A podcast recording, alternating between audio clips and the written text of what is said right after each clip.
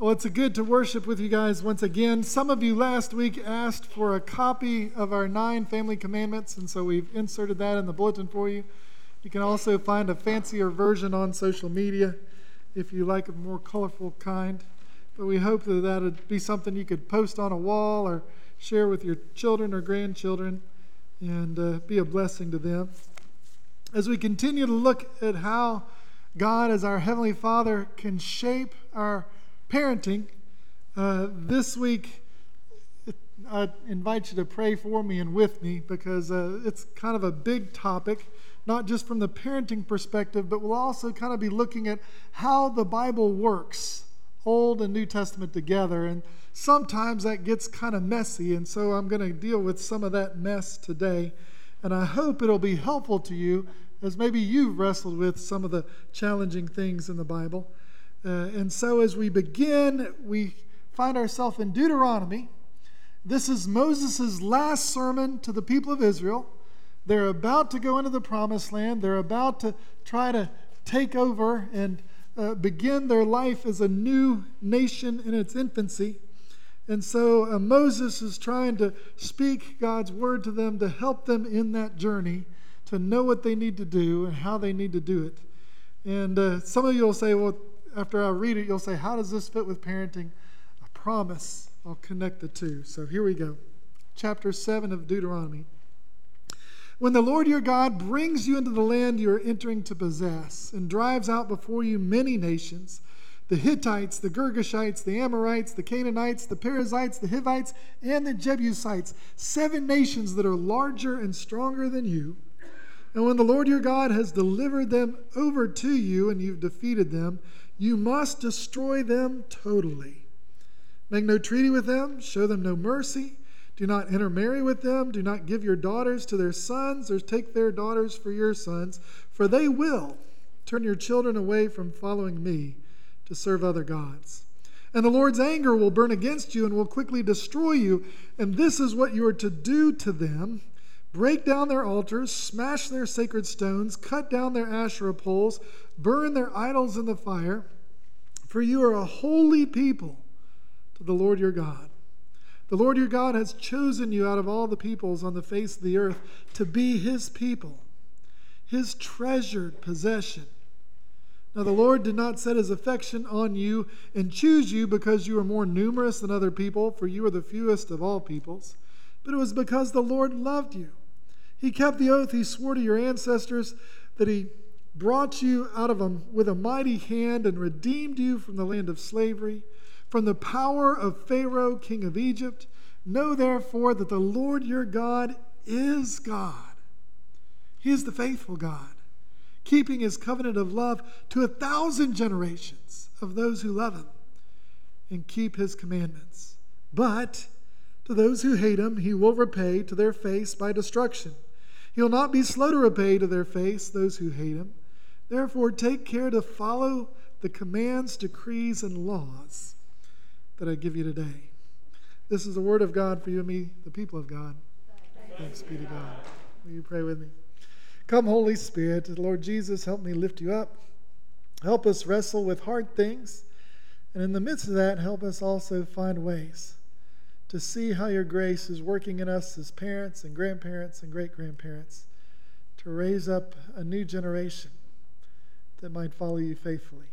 I pray in Jesus' name. Amen. Now, brothers and sisters, parenting isn't for wimps, is it? I mean, can you just remember back the first child that you had that was born, holding that little baby in your arms thinking, man, this thing's only 5, 6, 7 pounds. What if I break him? Or what if I break her? You know, my parents actually sort of tried to do that. They took me home, and I think my first night was in a little drawer of a drawer, like a dresser drawer. That was my bed for the first couple of days, and then they put me on the bed one time, and I rolled right off and hit the floor, and they were probably thinking, man, Chris is never going to make it to adulthood.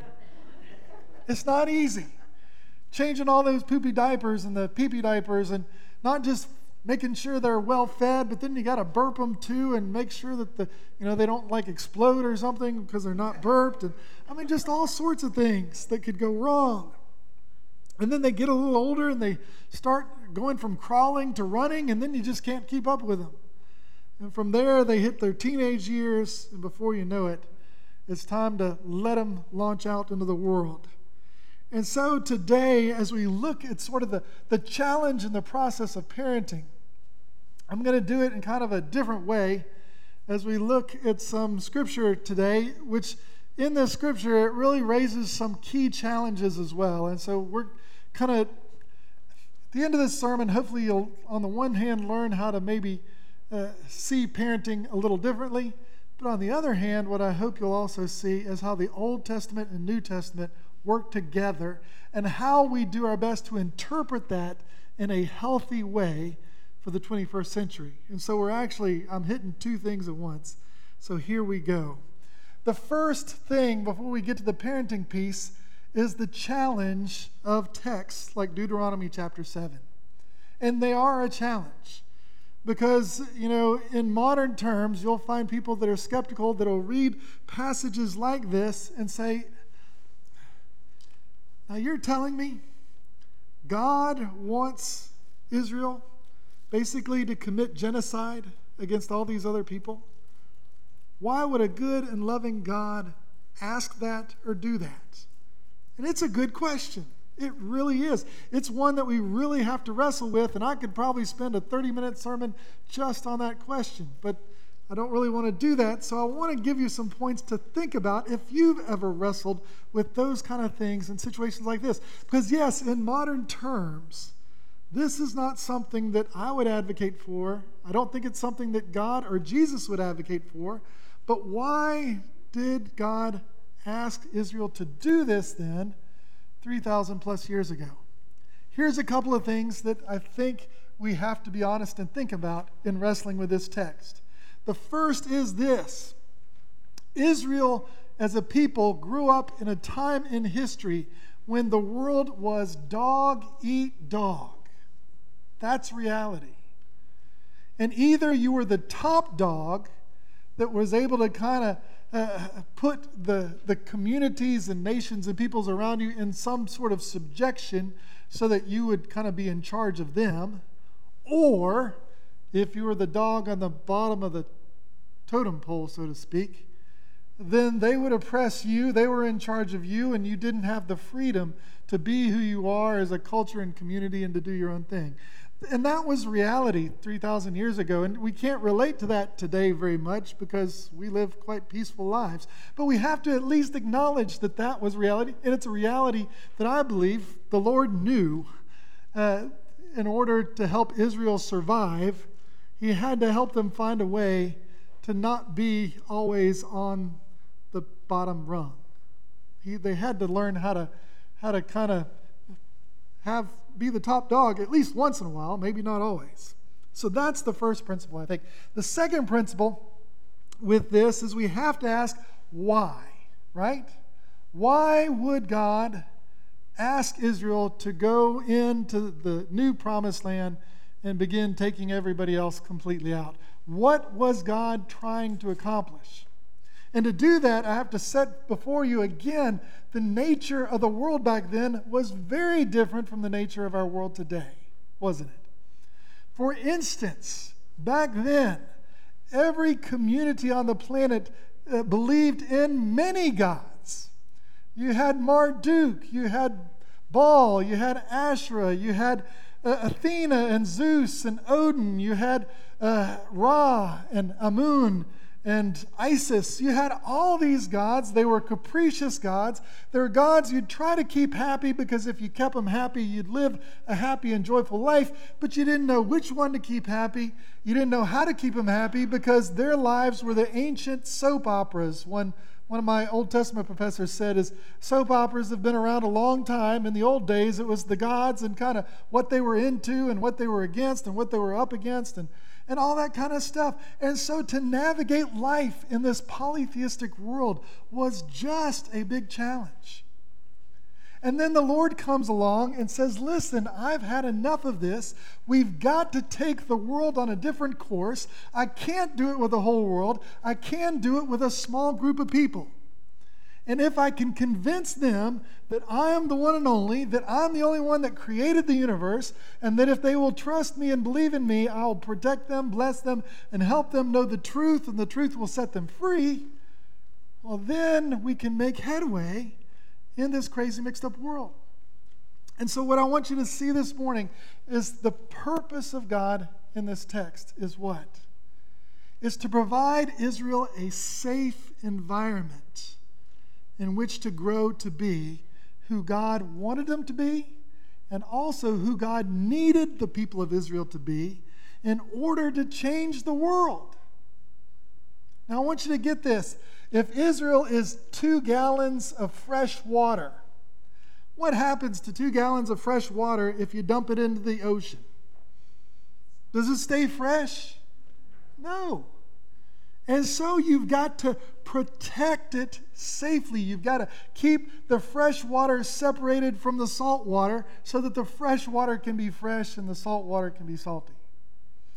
And so that's what the Lord is after. He is trying to give Israel a safe environment in which to grow, because God is trying to accomplish something that had never been done in human history that we know of up until this point.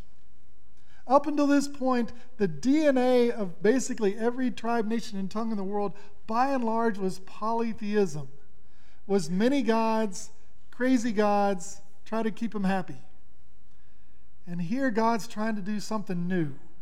He's trying to do something different, but he has to shape this infant baby of a nation into some mature spiritual nation that one day can understand that God's way is different than everybody else's way. Does that make sense? Now, does that make sense for us as families? One of the first roles of the parent is to provide their children a what? A safe environment in which to grow to be the people they're supposed to be. It's the same deal, isn't it? And so as parents, we try to do that in several ways. We try to make our house a safe environment. We child-proof our house, right? We try to help our child navigate modern media and to use it in a way that's safe and not destructive. And we also try to help them find friends and families that will also help them in their journey in a positive direction. Same principle. I think when our kids were little, I was pastoring Nacoochee United Methodist Church up in the Helen Mountains, right near Mount Yonah. And up there in Helen, our house was on the side of a mountain, and we had 2 decks. We had kind of a basement deck and then a upper deck. And the upper deck, if one of our little 2-3-year-old kids, 5-year-old kids went off that deck, they'd be headed down about 20, 25, 30 feet, and they would have gone splat. So we just bought the house. One of the first things we did is in that upper deck, we wanted to have them a safe place where they could play on the deck and not go splat. And so we got Andrea's dad, Pa, to come up, and he could do anything well. He still can do anything pretty darn well. And so he screened in part of our upper deck. And that screen just helped us know, hey, kids aren't going to be able to run through and go splat, because it was important for us to make our house safe for our children, whether it's putting those little plugs in so they don't get zapped, whether it's coming up with little rules like don't touch the stove or you'll get burned, right? All these little rules, all the things we do to make our house child-proof. And then with social media, it's just as important today. And as parents, we found the ratings that are on that are in the movies. I think those are quite helpful, and we've tried to follow as best we can. When our kids were little, it was only G movies. We tried to take Lindsay, our oldest, one time to her first PG movie. It was Lilo and Stitch, right? Should be a fun movie. She saw it on the big screen. She heard the noise. She was freaked out and scared to death. We said, oh, we hit this too soon. We probably need to wait a year or two. She didn't even make it through the movie. We had to go home. because PG Lilo and Stitch was a little too out there. And so we've used that as guides in our lives. For instance, my oldest son loves the superhero movies.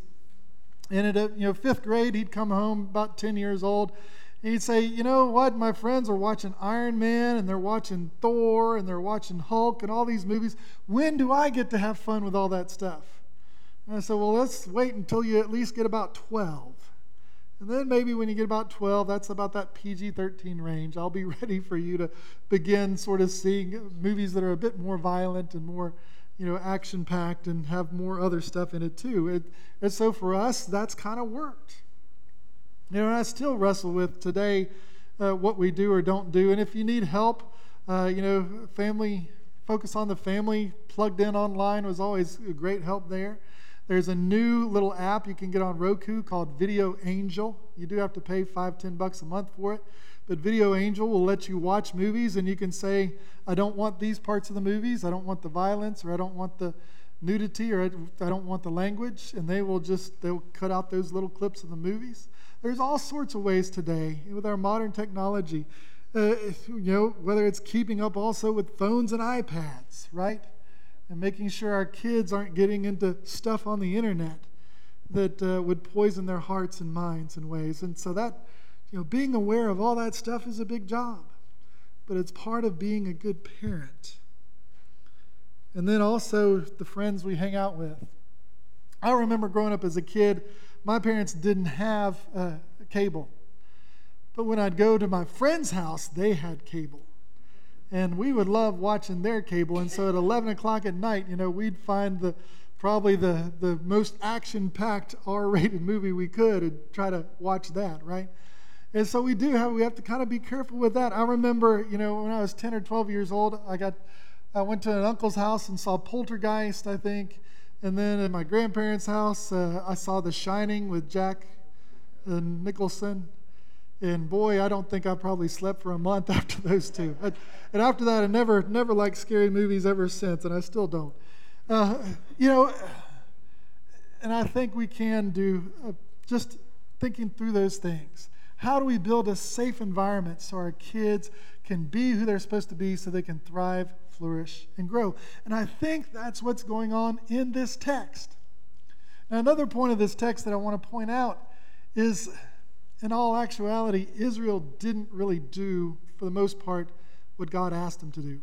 We both know, if you read the rest of the Old Testament, and also if you look at archaeology, it's pretty clear that Israel tended not to wipe everybody out. They probably did some, in some cases, but not as much as they were probably supposed to. And because of that, the process of taking Israel from a polytheistic kind of place to a monotheistic kind of place, it took several hundred years of constant reminders of, you shall have me as your God, and I am the only one, you shall have no other, you won't have any idols, you won't do this, the prophets would have to say it, the commandments would say it. And we're talking like 1300 BC to about 600 BC. Just Israel couldn't get it. The influence of everybody else all around them was continually messing them up. We're in a polytheistic world. There are lots of gods, blah, blah, blah, blah, blah. And finally, it took 700 years, at least, to get Israel to a place where they began to know who they were and whose they were, and to get them to a place where finally they're kicked out of Israel, they're sent to Babylon to stay there for 70 or 100 years, and there in Babylon they finally have a strong enough cultural and religious and faith identity that they become the Jewish people that we think of today. It took that long.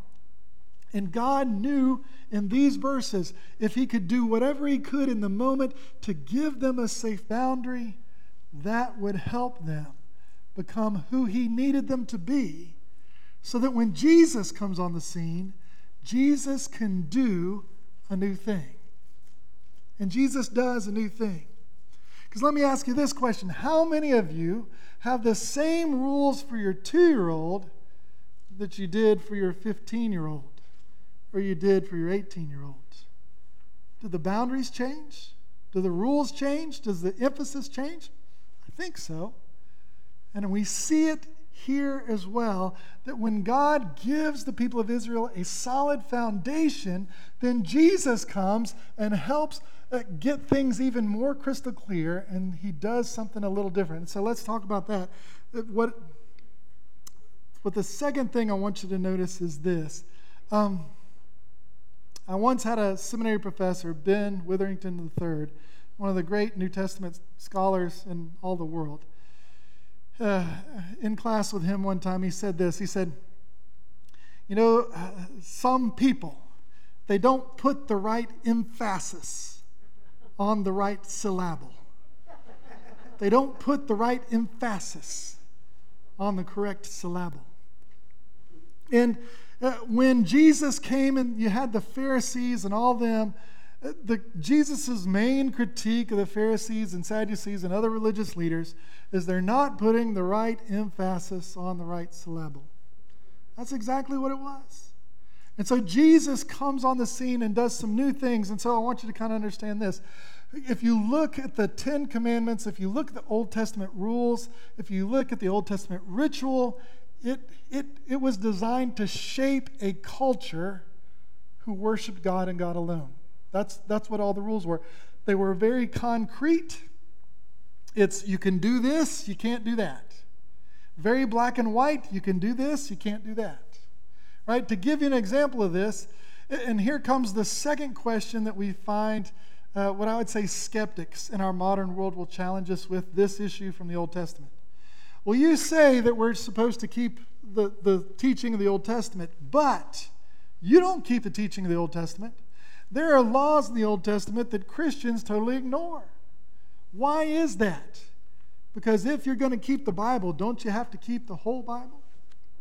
Well, in answer to that question, it depends on Jesus. And here's an example. In the Old Testament, one of the things that they do is they talk about life from the perspective of living a clean life versus an unclean life. A clean life versus an unclean. And the goal of the Israelite was to live a clean life as much as possible. It wasn't possible to live a clean life 100% of the time, but they were supposed to try to live a clean life as much as they could and avoid an unclean life. And in order to live a clean life, they had some very concrete things that they were supposed to do, like not eat bacon, and not eat pork, and not eat shrimp, and not eat camel. Those were off the list. Those things, from a Jewish perspective, told them, when you do these things, you're moving toward an unclean place and you're leaving the clean place. And other things, when you have mold in your home, it's an unclean place. When a woman has her cramps, she's in an unclean place. All these sorts of things with men and women and all these little rules, all these little rituals, but they were to teach a spiritual principle that as a people, we are seeking to live clean lives spiritually and avoid uncleanness spiritually. But it was a very concrete deal. And so when we get to the time of Jesus has this solid foundation now that the Old Testament has set, and so Jesus comes on the scene with his disciples and with the Pharisees, and he begins to tweak the rules. And he takes them from a concrete place and instead gives us a paradigm and principles that will provide for our future, more for teenagers rather than 2-year-olds. Jesus comes and talks to teenagers rather than 2-year-olds. And so Jesus begins to say things. You've heard the Old Testament say, don't do this. But I tell you, it's not just about doing or not doing this. It's about your heart. When your heart is filled with anger, it's in an unclean place. When your heart is filled with hatred, it's in an unclean place. When your heart is filled with lust, it's in an unclean place. And so now with the clean and unclean, you've got to not just worry about unclean behaviors. I want you to learn it's about an unclean heart and dealing with an unclean heart and trying to let the Lord in His grace and His power and His Spirit give you a clean heart with the help of the Holy Spirit.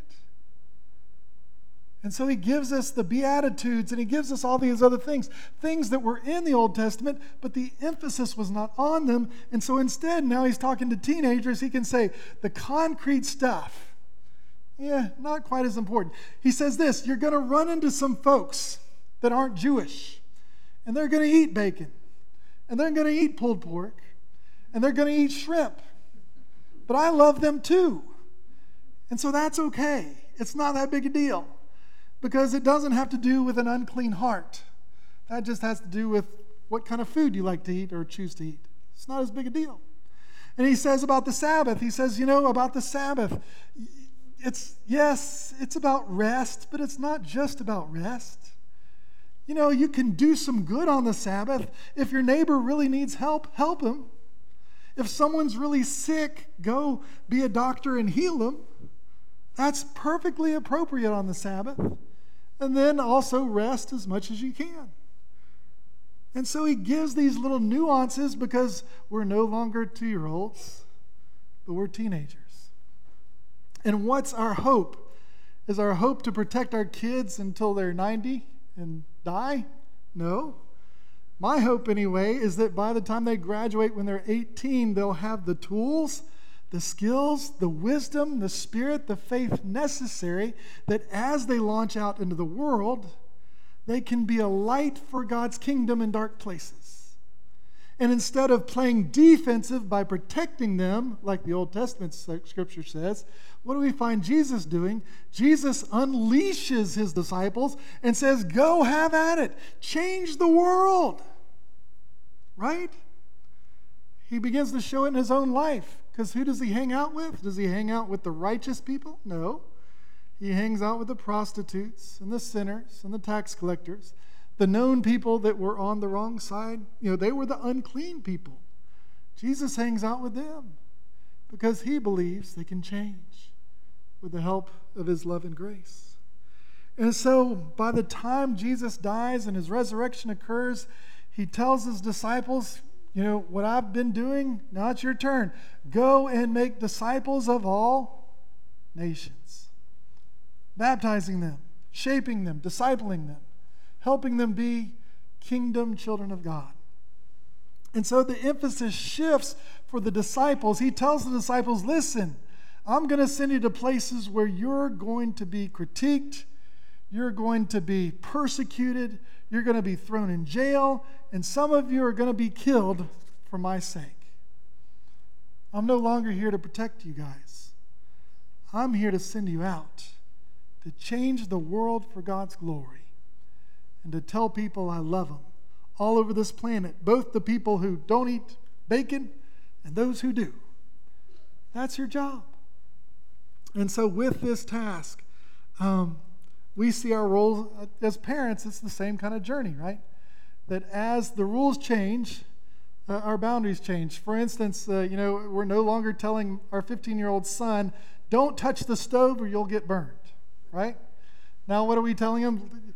We went to a soccer game. Mallory had a soccer game over in McDonough, and he didn't want to go because it was too cold and wet. And so we're like, okay, you don't have to go. He's like, but why don't you bake some cookies? He loves to bake cookies. So he said, you really want me to bake cookies with no one else here? He's like, yeah, I think you know enough not to know how to burn down the house now that you're 15. Go ahead and bake some cookies. So he baked some cookies, right? And so that's what the Lord is trying to do with us. And here is where on this, again, the spiritual side, where this makes such an impact. I remember preaching at Starsville one time and afterward talking with one of the guys in our church, and he came up to me, and it was a similar sermon. He said this. He said, Chris, I really struggle to understand, like with the Muslim world, for instance. What do? Do we act more like Deuteronomy 7 and see the answer is just to go get rid of them? Or is the answer something else? more like what Jesus said, I wrestle with what do we do? And so I want you to understand this clearly. We're not 3,000 years ago. We're not really in a dog-eat-dog world. Jesus has shown a new way, and it's not a way of protectionism. It's not a way of killing off and killing other people. When we did that in the Crusades, we emphasized the wrong part of Scripture because we read the Scripture wrongly. Instead, we're reminded what Jesus teaches us. Love your enemy. Do good to those who hate you. Bless them and pray for them. For that's what my children are supposed to be like when they're on the offensive, being water of life for God's glory in a salty world. And so that's who we're called to be in our day and in our age, is to be that for God's glory. Because Jesus has sent us to launch us out to be his children. So the final principle I want to give you is this, and then we are done. And that is, as Christians, the teaching of Jesus always trumps the Old Testament. In the New Testament, the teaching of Jesus always trumps the Old Testament. Now, that does not mean we can get rid of the Old Testament. The Old Testament is the foundation upon which Jesus was able to build his teaching. You don't take out the foundation in order to make the house stronger. There have been people in the Church of Jesus through the ages who have wanted to get rid of the Old Testament and say, it's irrelevant, you don't need it anymore, we don't like that kind of God, instead we like Jesus' kind of God. And the church has always said, no, we're not going to do it. The Old Testament is the foundation for faith. But the teaching of Jesus always trumps the emphasis of the Old Testament. And we read the Old Testament through the eyes, heart, and life and teaching of Jesus. And that's how we try to live. And so it allows us some freedom to eat bacon, for instance, and to eat shrimp, and to do some other things that maybe the Jewish people weren't supposed to do because we're at a different place than they were. So, as parents, how are you creating a safe environment for your children? But secondly, how are you preparing to launch them out to be difference makers for God's glory? And may we learn how to interpret Scripture with the heart of faith that does good and brings light to a world in need of light. In the name of the Father, Son, and Holy Spirit, amen. Let's pray.